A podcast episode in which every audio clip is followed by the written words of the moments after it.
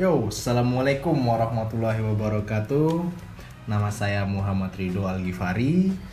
Di sini saya mewakili kelompok podcast mahasiswa amatir, mahasiswa dalam tingkat akhir.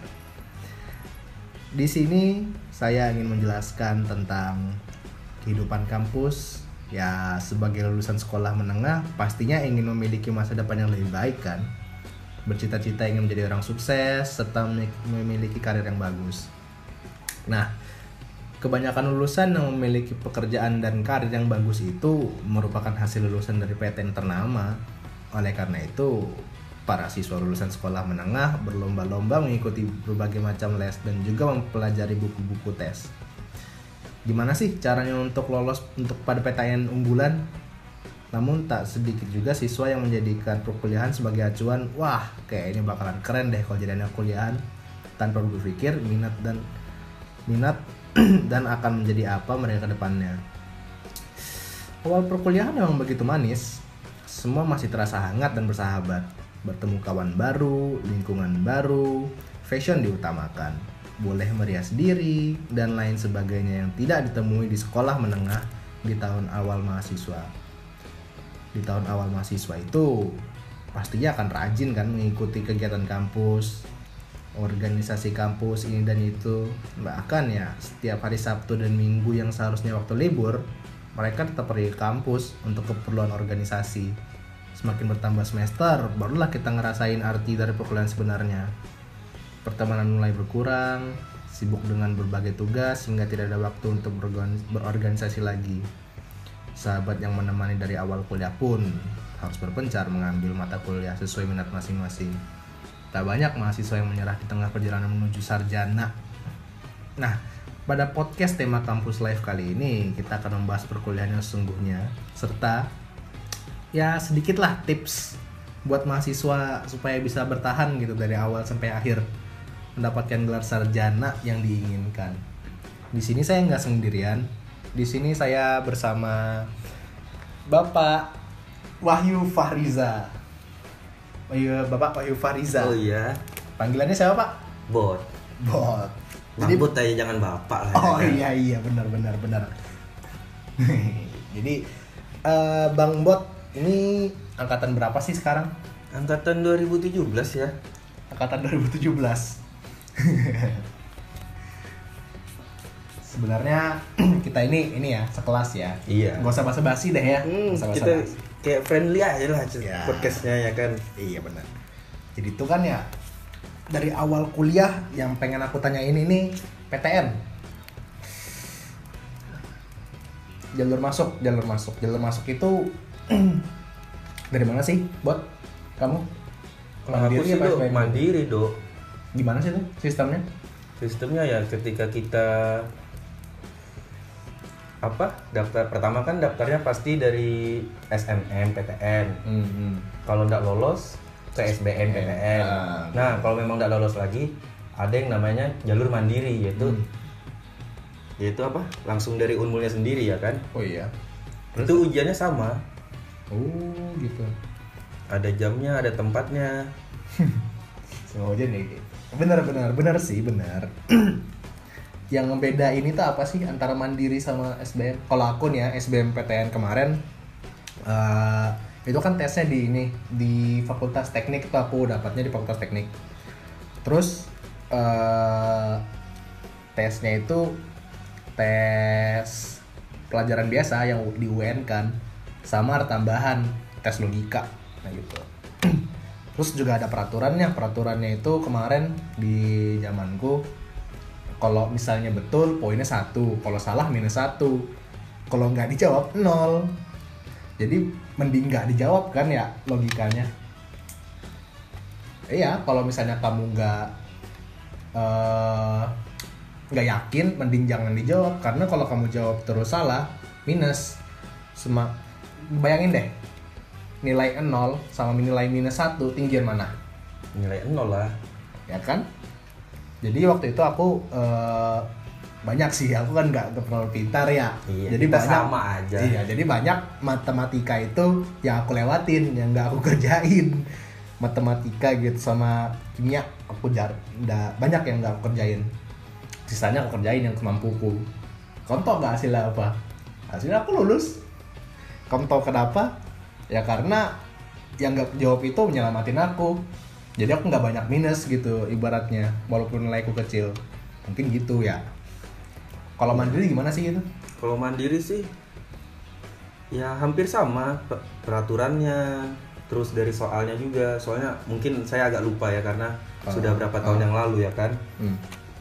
Terus ya kalau nggak salah kalau mandiri itu dia cuman ada di UNMUL. Dan kalau SBMPTN kan ada di sekolah-sekolah pas tesnya. Kalau yang mandiri itu seingat saya di UNMUL. Saya dulu di Pekon, FEB sekarang. Itu ujiannya tuh pagi.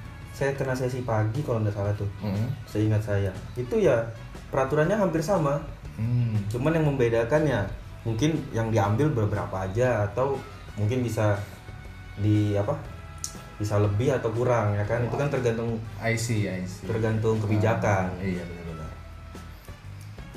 Oke, terus habis diterima nih di UNMUL, pas maba itu ngapain aja sih? Apa sih yang kamu lihat yang beda banget dari SMA? Yang jelas suasananya sih beda. Kalau biasanya kita masuk dari pagi sampai sore. Seperti iya kayak kurikulum 2013 kan sore. Pulangnya jam 2.45, ini masuknya kayak random gitu di jadwal lo. Kadang kelas pagi loncat, loncatnya siang atau loncatnya sore. Terus selama selang itu apa sih yang dihabisin waktu itu ngapain sih? Kalau waktu itu sih pas maba-maba gitu. Kalau aku ya maba ya itu karena kenal-kenal sama ya beberapa senior ya kan, itu belajar lebih dari yang ada di semester 1. Oh, jadi kayak mengeksplor diri gitu. Jadi biar ilmunya itu loncat gitu ya. Dapat lebih banyak gitu. Ya, dapatnya tuh lebih. Kan kalau kita ngikuti kayak ya mohon maaf nih kalau misalnya kayak kalau yang dibilang-bilang kupu-kupu gitu loh, itu kan ya kita ilmu di kampus kan sebatas itu. Nah kalau saya dulu itu pengennya tuh pengen tahu lebih banyak sampai sejarah kampus tuh di saya cari tahu. Oke. Buat yang nggak tahu kupu-kupu ini ya, kupu-kupu itu singkatan dari kuliah pulang. Itu merujuk ke mahasiswa yang habis kuliah pulang, nggak ada sosialisasi gitu, introvert deh gitu. Ya, itu pun yang terlihat di kampus loh. Kita kan nggak tahu orang tuh pulang atau entah ngapain kerja atau malah nongkrongnya di luar. Ya benar. Makanya sebutannya itu kupu-kupu. Ya. Karena mahasiswa itu biasanya yang identik banget dengan mahasiswa tuh organisasi, nggak sih? Betul. Oke, jadi kalau misalnya mahasiswa itu selesai kelas dia nggak langsung pulang, jadi dia ke tempat sekre atau organisasi, nongkrong sama senior atau sama yang lain. Itu ruang lingkupnya juga di kampus biasanya yang nggak disebut kupu-kupu. Pengalaman apa sih yang kamu ini kamu ingat banget pas maba dulu? Banyak teman baru, entah itu dari dari daerah-daerah dalam, orang-orang kota, ketemu yang bahasa-bahasa yang daerah yang baru gitu. Iya. Di kelas kita tuh ada kan ya yang dari Papua. Baik, itu adalah sahabat kami dari TIC tuh. Itu unik banget sih bahasanya. Itu bukan unik bahasanya. Bahasanya emang kita mudah mencerna bahasanya, cuman dia juga mudah, cuman kayak komunikasi dia mengoutputkan apa yang pengen dia omongkan tuh kurang, agak sulit di dia. Cuman ya enggak apa-apa. Kita kan masih bisa paham-paham aja di kelas kita itu. BTW kelasku sama kelas bot ini sama-sama kelas C angkatan 17. Ya, TIC lah dulu. Angkatan 17 itu sekarang udah bisa dibilang angkatan tua lah ya. Udah dikit umurnya di kampus. Sudah mulai ada yang dikeker dosen. Ya gitu deh. Jadi untuk mahasiswa kayak kita ini ya cuman bisa ini harus rajin gitu. Iya. Nggak boleh kayak awal-awal kuliah. Kalau aku nih awal-awal kuliah itu banyak nakal gitu, bandel sama dosen. Kadang itu kalau dosen ngasih sesuatu yang menurutku nggak valid itu aku nolak. Kayak gitu tuh suatu hal yang lain atau yang salah gitu loh. Iya, karena menurut kita, menurut argumennya kita. Karena dulu tuh kan masih muda banget kan, ya masih mabang, nggak tahu apa-apa. Masih anak-anak puber gitu. Iya, puber lah, anak biasalah. Anak-anak kalau masih puber tuh suka rebel gitu, berontak-berontak. Nanti kan dedek-dedek mabang merasakan itu masa-masanya nanti pas sudah kayak kami loh. Ih, ngapain sih aku dulu? Benar banget. Itu yang saya rasakan juga tuh. Karena kan kalau nggak begitu kita nggak bisa mengintrospeksi diri. Jadi di kehidupan di kampus ya, kalau kita bicarakan kehidupan kampus itu biasanya nggak jauh-jauh dari organisasi sih. Iya. Kamu ada ikut organisasi nggak? Organisasi asisten lab termasuk organisasi nggak ya? Iya dong. Iya. Itu masuk. Itu ngapain sih? Asisten lab itu? Kalau aku buat ngededikasikan diriku, apa yang aku dapat itu aku outputkan ke adik-adik tingkat. Itu kalau aku. Itu ngapain sih? Oh, ngajar di kelas. Ngajar praktikum. Terus juga ada yang namanya responsi kan. Nah, di situ kalau aku pas ngeresponsi itu kita sebetulnya jatuhnya ke diskusi. Responsi itu apa sih? Responsi itu ya misalkan kan setiap praktikum di TI nih yang aku ingat dulu nih, itu kan ada sebelum masuk di kelas minggu depan itu modul buat minggu depan tuh sudah dikeluarkan. Nah, harapannya tuh biar adik-adik yang masuk atau praktikan-praktikan yang masuk tuh bisa belajar lebih dahulu sebelum masuk ke kelas. Oh, jadi nanti pas sudah di kelas biar langsung paham gitu. Iya, biar bisa paham. Sudah tahu materinya yang diajarkan. Karena kan keterbatasan waktu praktikum kan yang sempit. Ah, iya benar. Iya, jadi di situ. Cuman kalau aku pas respons itu ya kayak friendly aja sih. Kayak jatuhnya ke diskusi, apa sih yang kamu enggak ngerti? Terus yang memang betul-betul enggak kamu pahami. Kalau memang belum ngerti lo, ya kita cari jalan tengahnya. I see. Kan di setiap kelompok kan ada yang bisa sama enggak. Bener. Nah, jadi kadang yang bisa nih saya suruh terus kembangkan, apa sih yang kamu bisa? Kayak disupport terus nah. Support minatnya gitu di ini ya. Iya, minatnya gitu difokuskan. Dia bisa misalkan dia sudah paham modulus sedangkan yang lain masih bingung ngambang modulus aja apa di program. Iya, benar. Jadi gitu ya. Kalau aslab itu. Iya, kalau aslab versiku. Nah, terus kalau misalnya di kelas tuh gimana sih kelas ngajarnya? Kalau di kelas sih paling misalkan dosennya nggak bisa masuk, itu pasti ngubungi kan. Terserah sih dosen mau ngubungi aslabnya langsung atau ke penanggung jawab aslab di mata kuliah itu. Kalau misalkan kalau aku kemarin sih seringnya dari langsung nih masuk kelas ini dosennya lagi berhalangan misalkan sibuk sibuk penelitian atau sibuk ada kegiatan. Nah itu aku yang masuk dulu sebentar buat paling gantian gitu ya. Iya, ngasih tugas atau menyampaikan beberapa materi. Isi. Dan juga kalau UTS UAS itu sebagai itu pengawas ujiannya aja. Benar. Oke. Capek nggak sih? Berat nggak sih? Jadi aslab itu? Kalau dilihat sih, kalau saya ya, aku nih jadi aslab karena aku ngebawanya happy, terus juga ingin membantu praktikan. Ya jujurnya aku ini memang kurang juga, cuman aku bisa aja lah cari solusi. Nah makanya aku pengen ngebantu mencarikan solusi. Nggak pintar tapi bisa gitu. Iya paham bang, mau perasaan gitu. Jadi suka dukanya apa sih jadi aslab? Kalau sukanya sih ya ngelihat zaman Alpro kan ada battle kan. I see battle. Kalau sukanya tuh alhamdulillah nih ada salah satu praktikan saya yang di kelompok saya itu tembus ke final.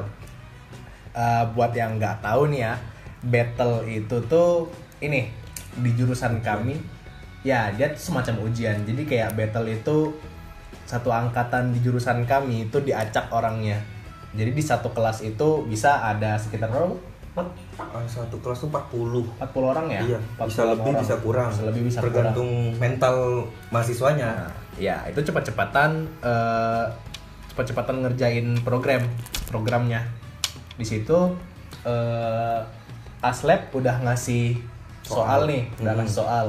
Misalnya buatlah rumus kubus nih, itu kan. Iya. Terus mahasiswa-mahasiswa yang dibetelkan ini lomba-lomba tuh cepet-cepetan berpikir top speed berpikir. Ya, cepet-cepetan. Diambil biasanya berapa orang sih, Pak? Itu paling awal-awal itu 10 orangan kah? 10 orang ya, satu kelas. Satu kan satu kelas tuh paling isinya dikit kalau battle kan. Ah ya. Paling 20 atau berapa? Terus 10. Seingat saya 10, baru 5. Nah, baru nanti sisa-sisanya tuh dijadikan satu, sudah. Itu kan tergantung soal pertama nih, sesi pertama. Itu ya yang sedang lah. Walaupun saya tidak satu gitu ya. Iya, ronde satu. Walaupun saya tidak pernah lolos tuh tidak apa-apa masih. Karena bagi saya kalau lolos tuh ya lebih bangga lah kalau saya tidak lolos, karena kayak kegagalan tuh adalah suatu kunci kesuksesan. Benar tidak? Benar sih, tapi kalau kamu gagal terus ya itu susah sih. Maksudnya bukan sekedar gagal tapi panik di dalam sana tuh, panik ya, pressure tinggi ya. Saya tadi malam belajar ini kok tapi hilang gitu kodingannya. Iya, aku paham banget itu. Iya. Aku waktu itu lolos ronde 1 kan. Iya. Ke ronde 2 tuh. Di ronde 2 itu wah itu pressure tinggi banget. Apa yang udah aku pelajarin sebelum ronde 2 dimulai, entah kenapa itu selalu ini hilang gitu. Ngeblur di kepalaku. Iya, tapi somehow aku bisa ngelewatin ronde 2, tapi aku kalau misalnya battle tuh ya mentok-mentok sampai ronde 3. Ronde 3 tuh udah kayak semi final sudah itulah. Ya. Jatuhnya pada ronde berapa? Ronde 4 5 sih. 4. Biasanya 4 sih. Itu sudah, kalau kami sih bilangnya itu bukan robot sudah di sana tuh. Ya. Yang udah pintar banget gitu. Iya, cepet gitu kalau mau bikin program. Hitungan sebenarnya rumus codingan tuh sudah di luar kepala. Kalau kami kan masih tersusun rapi di kepala. Udah lolos ronde 2 aja udah bersyukur, apalagi masuk ketiga kan ya. Masuk ke semifinal tuh menurutku udah wah itu keren banget. Cuman ya tahulah soalnya makin tinggi rondenya kan makin susah. Jadi yang buat biasanya kan aslep-aslep yang pro yang buatnya. Iya. Susah lah jadinya battle itu. Ini bukan menakuti, cuman ini kenyataan. Ya. Dan juga jadi gimana balik ke suka dukanya nih ya. Sukanya tadi ngelihat ini kan ya, ngelihat praktikan yang ada, alhamdulillah masuk lah, masuk ke ronde selanjutnya, final juga. Sudah tuh masuk final. Terus ada nggak sih yang masuk final praktikan? Pernah ada satu, itu pun nggak diduga. Itu kan kebetulan pas battlenya itu loh, saya tuh nggak diduga. Iya, itu lagi ngajar nih. Ngajar kelas khusus lah, ya. Nggak usah sebut nama kelasnya kan, ya. Kelas khusus, dihubungi dosen lo, masuk dulu kelas khusus sama salah satu senior nih, namanya Bang Petra, itu senior, guru termasuk guruku yang ngajari ngoding lah, ya. Itu lo masuk berdua, nah pas balik karena dihubungi sini cepat final balik ke labnya lo, baru buka pintu, lo kok masuk? Terbalik malah saya aja kok bisa masuk, kaget. Kok salah satu praktikan saya masuk, sedangkan praktikan ada beberapa teman saya, ada satu teman saya itu yang megang satu kelompok malah nggak ada yang masuk. Kok aku masuk anak praktikanku. Di situ ya sukanya berarti ya. Iya. Suka kalau misalnya bangga lah. Iya, anak yang kita didik itu berhasil sampai final. Terus kalau dukanya apa sih dukanya? Selain ini ya, selain waktu yang kekuras banyak gitu ya? Iya pasti waktu. Apa tuh dukanya? Kalau dukanya sih ya masalah internal. Soalnya kan ya banyak orang, itu yang pertama. Kedua, banyak orangnya, apanya sih yang banyak? Banyak orang yang di internal, banyak orang internal sama anggotanya. Kan kalau misalkan organisasinya nih? Iya. Oh, asik. Itu kadang ya, lah setiap organisasi pasti begitu loh. Berperang argumen lah, apalah. Oh, nah, iya benar. Argumen tuh lumrah banget sih iya. Di organisasi. Itu terus aja sih lukanya. Dan juga apa ya, ini kayak menurut kacamata aku loh, yang seharusnya apa ya, kita perjuangkan hak-hak mereka itu kadang nggak itu dok, nggak tersampaikan lah hak-haknya mereka. Itu aja sih dukanya, kayak merasa aduh sudah nggak bisa lagi dah membantu nih, selain cuman bisa ngasih solusi bagaimana cara belajar. I see. Iya, karena kan ya inilah resikonya kita di organisasi loh. Ibaratnya perang batin juga. Jadi itu ya dukanya. Jadi iya, dukanya sih itu aja. Asisten lab. Kalau aku tuh waktu maba ya pernah ikut ini anggota BEM. Tapi magang. Jadi sebelum magang, kamu jadi jadi sebelum anggota BEM itu kamu harus magang dulu di BEM. Sebutannya magangers kan ya. Itu aduh gak boleh disebut ya di sini ya. Aduh. Hal privat kayak private. Ibaratnya ya rahasia organisasi. Rahasia perusahaan lah. Yang lumrah kan. Jadi di situ tuh setiap ada event ini ya, event kampus itu kan yang handle biasanya BEM kan ya. Itu ada nama acaranya, bro. Iya. Namanya IT Fair. IT Fair itu kacau banget sih itu. Nggak ada. Ya.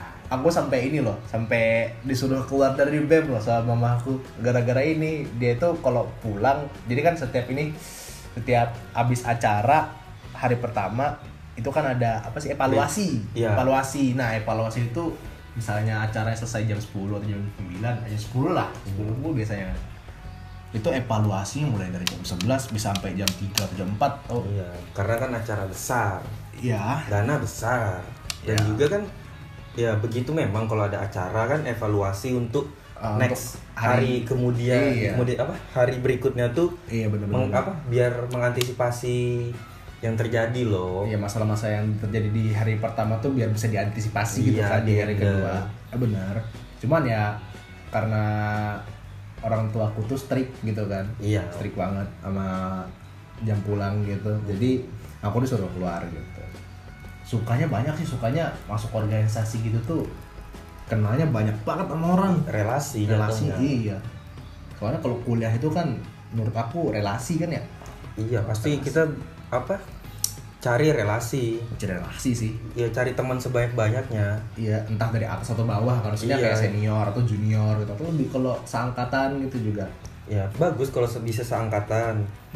Apalagi solid lah satu angkatan, satu suara, bah itu lebih bagus. Iya betul. Cuman ya nggak mungkin dong kita di sana-sana aja main, harus dong kita keluar, karena ibaratnya kalau kita sudah nyaman nih satu angkatan, kita bakal jatuhnya berada di zona nyaman kita. Iya, benar-benar. Iya, kita nggak tahu lagi harus bergaul dengan yang atas. Iya, keluar juga dari zona nyaman itu. Senior gitu. Nah, enaknya sih di situ, sukanya.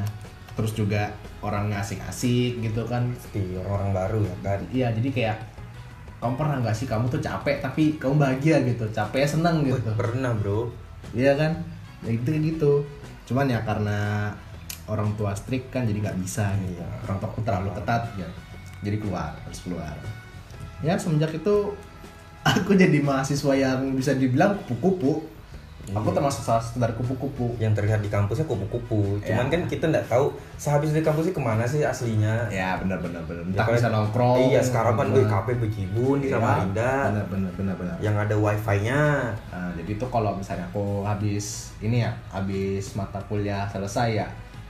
Misalnya jam 10 nih mata kuliah selesai 10 pagi. Terus ada mata kuliah lagi ntar jam 1 aku tuh nongkrong gitu. Iya, maksudnya kita tuh nongkrong. Iya, cuman terlihat di kampus kupu-kupu. Terlihat di kampus kayak orang ini pulang deh. Padahal tinggal kita nongkrong di kontrakan teman, kos teman atau di kafe. Iya benar gitu. Iya, aku juga pernah merasakan itu, bahkan dosen kaget setahun hilang. Enggak sih, yang paling asik dari kuliah tuh apa? Apa? Ngerjain tugas pas deadline-nya tuh deket banget. Itu pecah banget sih, parah. Ngerjainnya sama teman kan. Wah, aduh itu kalau sudah ngerjain bareng tongkrongan, wah gila. Apalagi diajakin main game. Aduh, itu sih. Itu aduh. Adrenalin terpacu banget gitu kan ya. parah itu. Multitasking harus berjalan lancar pokoknya di situ. Sebagai-bagiannya orang kalau udah dekat deadline ngerjain tugas ya pasti auto palanya jadi ke Einstein. Iya, kalau bahasa kita tuh apa? Mode pintar on. Mode pintar on. Nah, itu pasti nyala. Pasti. Kayak ada gila. Tombolnya nah, nyala langsung auto. Itu sering hadapinya. Tapi ini nggak untuk dicontoh ya. Iya. Ini nggak untuk dicontoh. Ini karena murni karena kita aja malas gitu. Mager jatuhnya. Mager.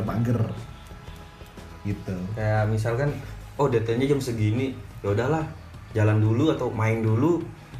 Udah itu salah sih. Salah, jelas enggak lah. Iya, menurut orang banyak itu salah. Cuman ya ibaratnya kita tuh ngerjain kalau memang pas, mau momennya pas, moodnya pas. Jadi ngikut mood gitu bener. Iya, kalau aku sih ngikutin mood, momen. I see. Terus moodnya itu muncul setiap dekat deadline. Nah, iya sih. Keseringan begitu. Iya. Tapi tau nggak sih dukanya jadi mahasiswa itu apa? Apalagi mahasiswa teknik kayak kita.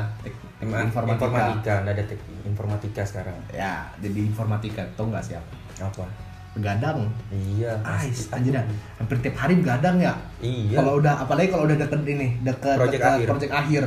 Jadi di jurusan kita itu setiap mendekati semester akhir, mendekati akhir semester itu selalu ada namanya project akhir. Itu di praktikum maupun teori itu ada beberapa mata kuliah. Dan project akhir itu kita bikin program dari seluruh teori yang pernah kita dapat. Iya. Kita harus masukkan itu semua dalam satu program gitu. Karena proyek akhir itu parah banget sih itu. Iya, aduh, itu harus begadang sampai sehari gitu. Sebetulnya kan bisa sih nggak begadang kalau memang dicicil. Ya cuman namanya mahasiswa ya kan. Kadang tuh menganggap remeh. Itu kami menjalani sih. Jadi ya mungkin ibaratnya kita bisa membagi cerita kita kan, Dok ya. Iya. Janganlah ikuti kami yang seperti itu. Benar. Karena sangat membuang-buang waktu. Kayak sekarang contohnya ya kan. Sebenarnya nggak perlu juga kan begadang gitu. Iya. Kalau misalnya bisa diselesain cepat. Nah, gitu. Lebih bagus malahan. Jadi ibaratnya itu santai nah. Otak tuh nggak berpikir keras. Iya, benar. Nggak ada yang ngejar. Soalnya paling sering tuh kelayan antar teman tuh pasti pas project akhir. Selek. Iya. Entah itu programmernya, analisa, back end, front end, PM. Benar. Itu pasti kelahi. Baru-baru saya menghadapi yang yang saya masih ngambil mata kuliah. Itu PM-nya marah-marah sampai leave group. Tahu-tahu jadi 99%. Kaget masuk lagi ke grup. Karena ya sebetulnya kami tuh enggak bisa, cuman mageran. Senangnya suka-suka senangnya pas deadline gitu ngerjain. Iya benar. Karena ada faktor kebiasaan loh. Makanya kalau buat adik-adik maba ya jangan gitulah. Alangkah baiknya tuh pas ada tugas keluar langsung aja kerjain. Biar teman pun belum nah, bodo amat kerjain aja. Karena kuliah tuh pada akhirnya kita berjuang sendiri-sendiri. Individu jatuhnya. Yeah. Cuman kata-kata manis pas di ospek aja. Berapa jumlah kita? 1. Iya memang 1. Kalau lulus juga 1. Jadi ada nggak sih tips buat mahasiswa gitu supaya dia bisa nggak boring gitu, supaya dia nggak kecebur di kolam yang sama kayak kita gitu? Bisa. Ada nggak sih tips-tipsnya kalau dari kamu? Kalau tipsnya sih ya pertama yang tadi itu bisa jangan anggap remeh deadline. Terus kalau memang mau cari relasi ya jangan cuma di kampus sih, karena ya menurutku kalau di kampus tuh itu aja sih. Terbatas gitu orangnya. Terbatas karena banyaknya relasi itu nggak cuma di kampus dan juga nggak cuma di organisasi. Kayak sekarang kan aku lo alhamdulillah banyak aja teman di luar fakultas, yeah. Di luar univ, bahkan beberapa temanku tuh ada yang malah kayak nih enggak apa kan disebutkan enggak apa. Ada yang sales obat juga kan berteman yeah. Karena ya ketemu di luar, ada juga wartawan. Yeah, temanku tukang kopi ya sudah jadi, sering. Ini ya intinya itu perbanyak relasi. Nah, relasi. Iya, perbanyak relasi dan juga itu satu tuh. Yang kedua, yang pertama kan jangan anggap remedial lah ya. Oh iya benar-benar yang kedua berarti ya. Iya yang kedua. Terus yang ketiga apa? Ada nggak? Yang ketiga tuh ya jangan mudah itu, jangan mudah merasa bangga lah terhadap diri sendiri. Entah kamu bisa pintar di ini karena sebetulnya tuh kalau di kampus tuh di kampus aja lah sebetulnya tuh banyak yang bisa tapi nggak terlihat. Iya kan? Contohnya ya benar. Abang Ridho begitu. Aduh. Contohnya nih, waduh, tidak terlihat. Waduh, enggak sih. Yang aku lihat tuh begitu ya kan. Ini kan makasih loh. Dari kacamata saya, boh itu melihat itu begitu ada yang sebetulnya tuh bisa nih di sini, ini bisa di ini bisa di ini. Cuman mereka tuh kayak sembunyi gitu. Dan itu sebetulnya lebih bagus tuh cari teman yang kayak gitu juga di kampus karena bukan buat memanfaatkan bro. Itu salah kalau memanfaatkan karena sebetulnya manusia ini saling membutuhkan kan. Benar. Jadi ya temannya aja rangkul, kalau memang perlu dirangkul ya rangkul, dikasih dia nggak tahu lo kasih tahu baik-baik, walaupun kalau dia salah kasih tahu juga baik-baik. Ini kamu misalkan Ridho lo. Benar. Ridho ya. Ku lempar HP dia lempar HP ku lah. Kasih tahu lo, "Do, janganlah lempar HP ku. Karena ini HP semata wayang." Ya kan? Ini enggak mungkin dibelikan lagi. Alangkah baiknya kalau kamu kesal sama aku, jangan mainkan HP, jangan sembunyikan HP. Jadi apa? Jadi alangkah baiknya tuh ya kamu ngomong kalau kamu enggak suka aku tuh apa. Gitu. Jadi ibarat tuh nggak ada yang namanya main belakang lah. Ini pasti ada di setiap kelas atau di setiap bubuhan tuh pasti ada banyak. Pasti ada. Jadi kan faktor kita ini sudah berumur, faktor kita sudah semester berapa juga kan bisa ngerubah ini juga loh. Iya benar. Iya. Ada lagi nggak sih? Itu aja. Apalagi ya banyak sih buat bang. Oh ya jangan mudah terjerumus. Ini yang penting nih karena ini terjerumus nih gimana sih? Terjerumus nih kayak misalkan kan istilah kita nih ya kan yang sudah di semester tua nih ya kan ya. Kalau ngeliat maba nih kan polos. Nah polos itu dalam artian kayak kamu tuh kayak baru lahir gitu, si maba ini baru lahir dan dia tuh masih mudah didoktrin atau dihasut gitu ya. Ini yang sudah kulihat, yang pernah kulihat. Ini tips untuk ini ya, tips untuk maba ya? Iya kayak misalkan berhati-hati di lingkungan ketika dia masuk kuliah karena ini sering terjadi gitu. Iya mudah terhasut ini paling sering dan juga ini paling kayak kayak ngeliatnya tuh kasihan di mabanya sih jatuhnya. Karena kan kayak melihat gini lah Dok ya, kalau aku sih ya melihatnya kan aku juga punya ponaan sepupu yang masih muda-muda nih ya. Nah aku takut juga dong mereka salah begitu pas mereka kuliah nanti gitu. Iya makanya aku kadang misalkan ada teman yang baru mau masuk atau keluarga baru mau masuk pasti aku kasih tahu gitu dulu, hati-hati. Ini dalam ruang lingkup keluarga aku dulu ya kan ya. Atau ruang lingkup terdekatku dulu karena ya kasihan di mabanya. Maba tuh ibaratnya nggak tahu apa-apa dan juga ada beberapa oknum yang menggiring.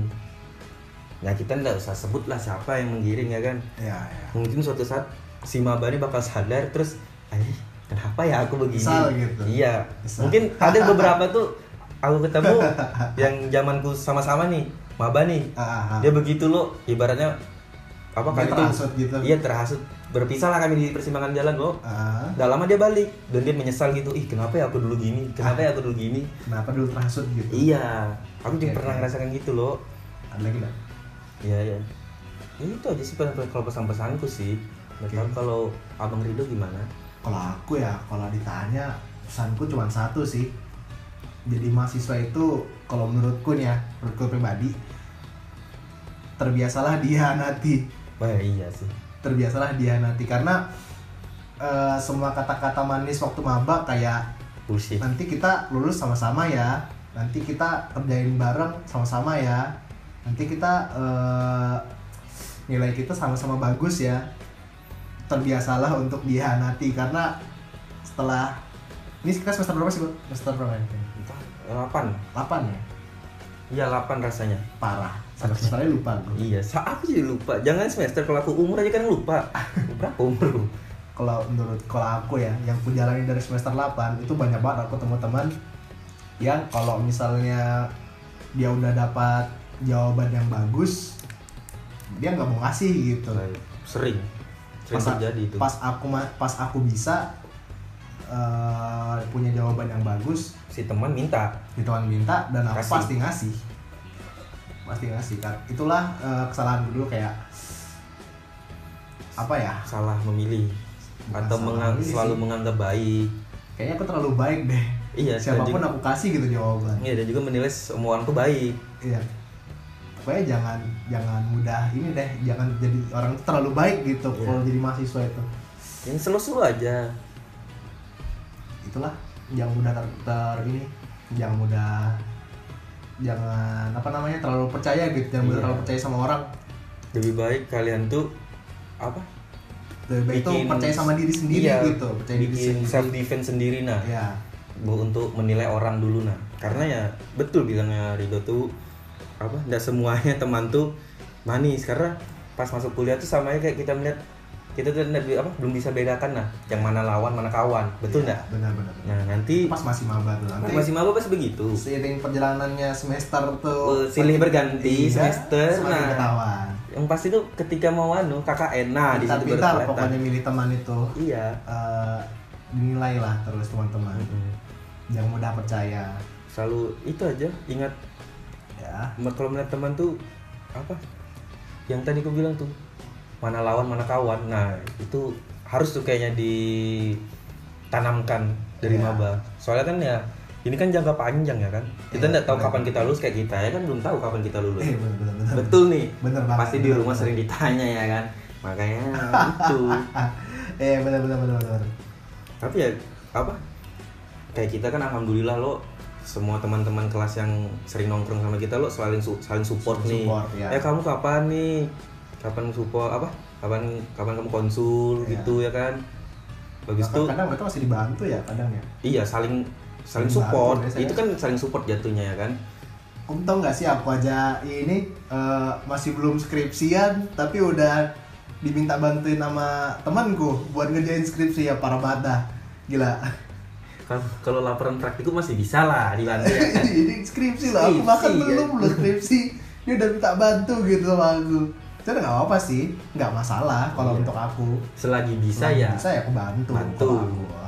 Kalau memang nggak bisa ya ngomong gitu. Ya, kami lagi nggak bisa nih, kita lagi nggak bisa. Terus juga jangan takut buat ngomong apa yang ada dalam pikiranmu gitu. Jangan juga terlalu baik kayak aku, nggak bisa nolak orang. Kalian tuh harus bisa ngomong enggak gitu ke orang-orang yang kalian memang nggak pengen. Atau misalnya kalian emang nggak bisa, ngomong aja nggak bisa gitu, jangan takut buat ngomong nggak bisa. Dan juga jangan ngambil semua, aduh itu. Jangan ngambil semua mata kuliah. Ya. Bukan ngambil misalkan gini nah, kayak apa tuh? Kayak yang teman kita tuh, yang sini aku aja yang ngerjain. Nah ternyata ujung-ujungnya juga blunder gitu. Nah jangan juga begitu, maksudnya. Paham porsi masing-masing. Iya, pahami porsi, karena kan iya. Kalau dunia perkodingan kan bahasa yang dipakai bahasa kita emang sama tapi strukturnya yang berbeda loh. Iya. Nah, itu. Jadi ya jangan juga diambil semua. Masalahnya ya kita sesuaikan porsi kita lah. Apa yang kita pahami, apa yang kita bisa. Soalnya kan ya kalau memang bisa kerjakan sama-sama ya. Ya udah, kenapa enggak ya kan. Selain kalau sama-sama tuh kan apa, ngumpul yang pasti, habis itu chemistry-nya dapat loh. Iya, jadi sebagai kelompok, karena sebetulnya dunia IT ini kerjanya kan per tim biasanya, bertim, berkelompok gitu loh. Tapi nggak semuanya bertim sih, ada juga yang sendirian sebagian besar loh. Sebagian jadi besar ya kayak ngelatih juga loh, ngelatih biar kita tuh bisa nerima masukan orang, nerima kerjaan orang. Walaupun ibaratnya kita nih bisa lebih, teman kita nih cuman seadanya ya kita terima lah. Iya. Setidaknya dia bisa berjuang dan bisa berusaha. Jangan sampai dia kayak tahu aja ini ngerjakannya, tahu aja ini. Jangan sampai gitu dong. Setidaknya ya dia juga adalah buat dirinya sendiri, kayak misalkan bikin desainnya kayak ya walau jangan dihina dulu hasilnya, yang penting usahanya. Iya, usahanya dia, karena kan bener. Kayak ngedesainnya kan perlu pikiran, perlu mood tadi lo ya, bener. Dan juga momentum buat ngegambar awal desain. Nah jadi apapun hasilnya ya terima aja, terima nih.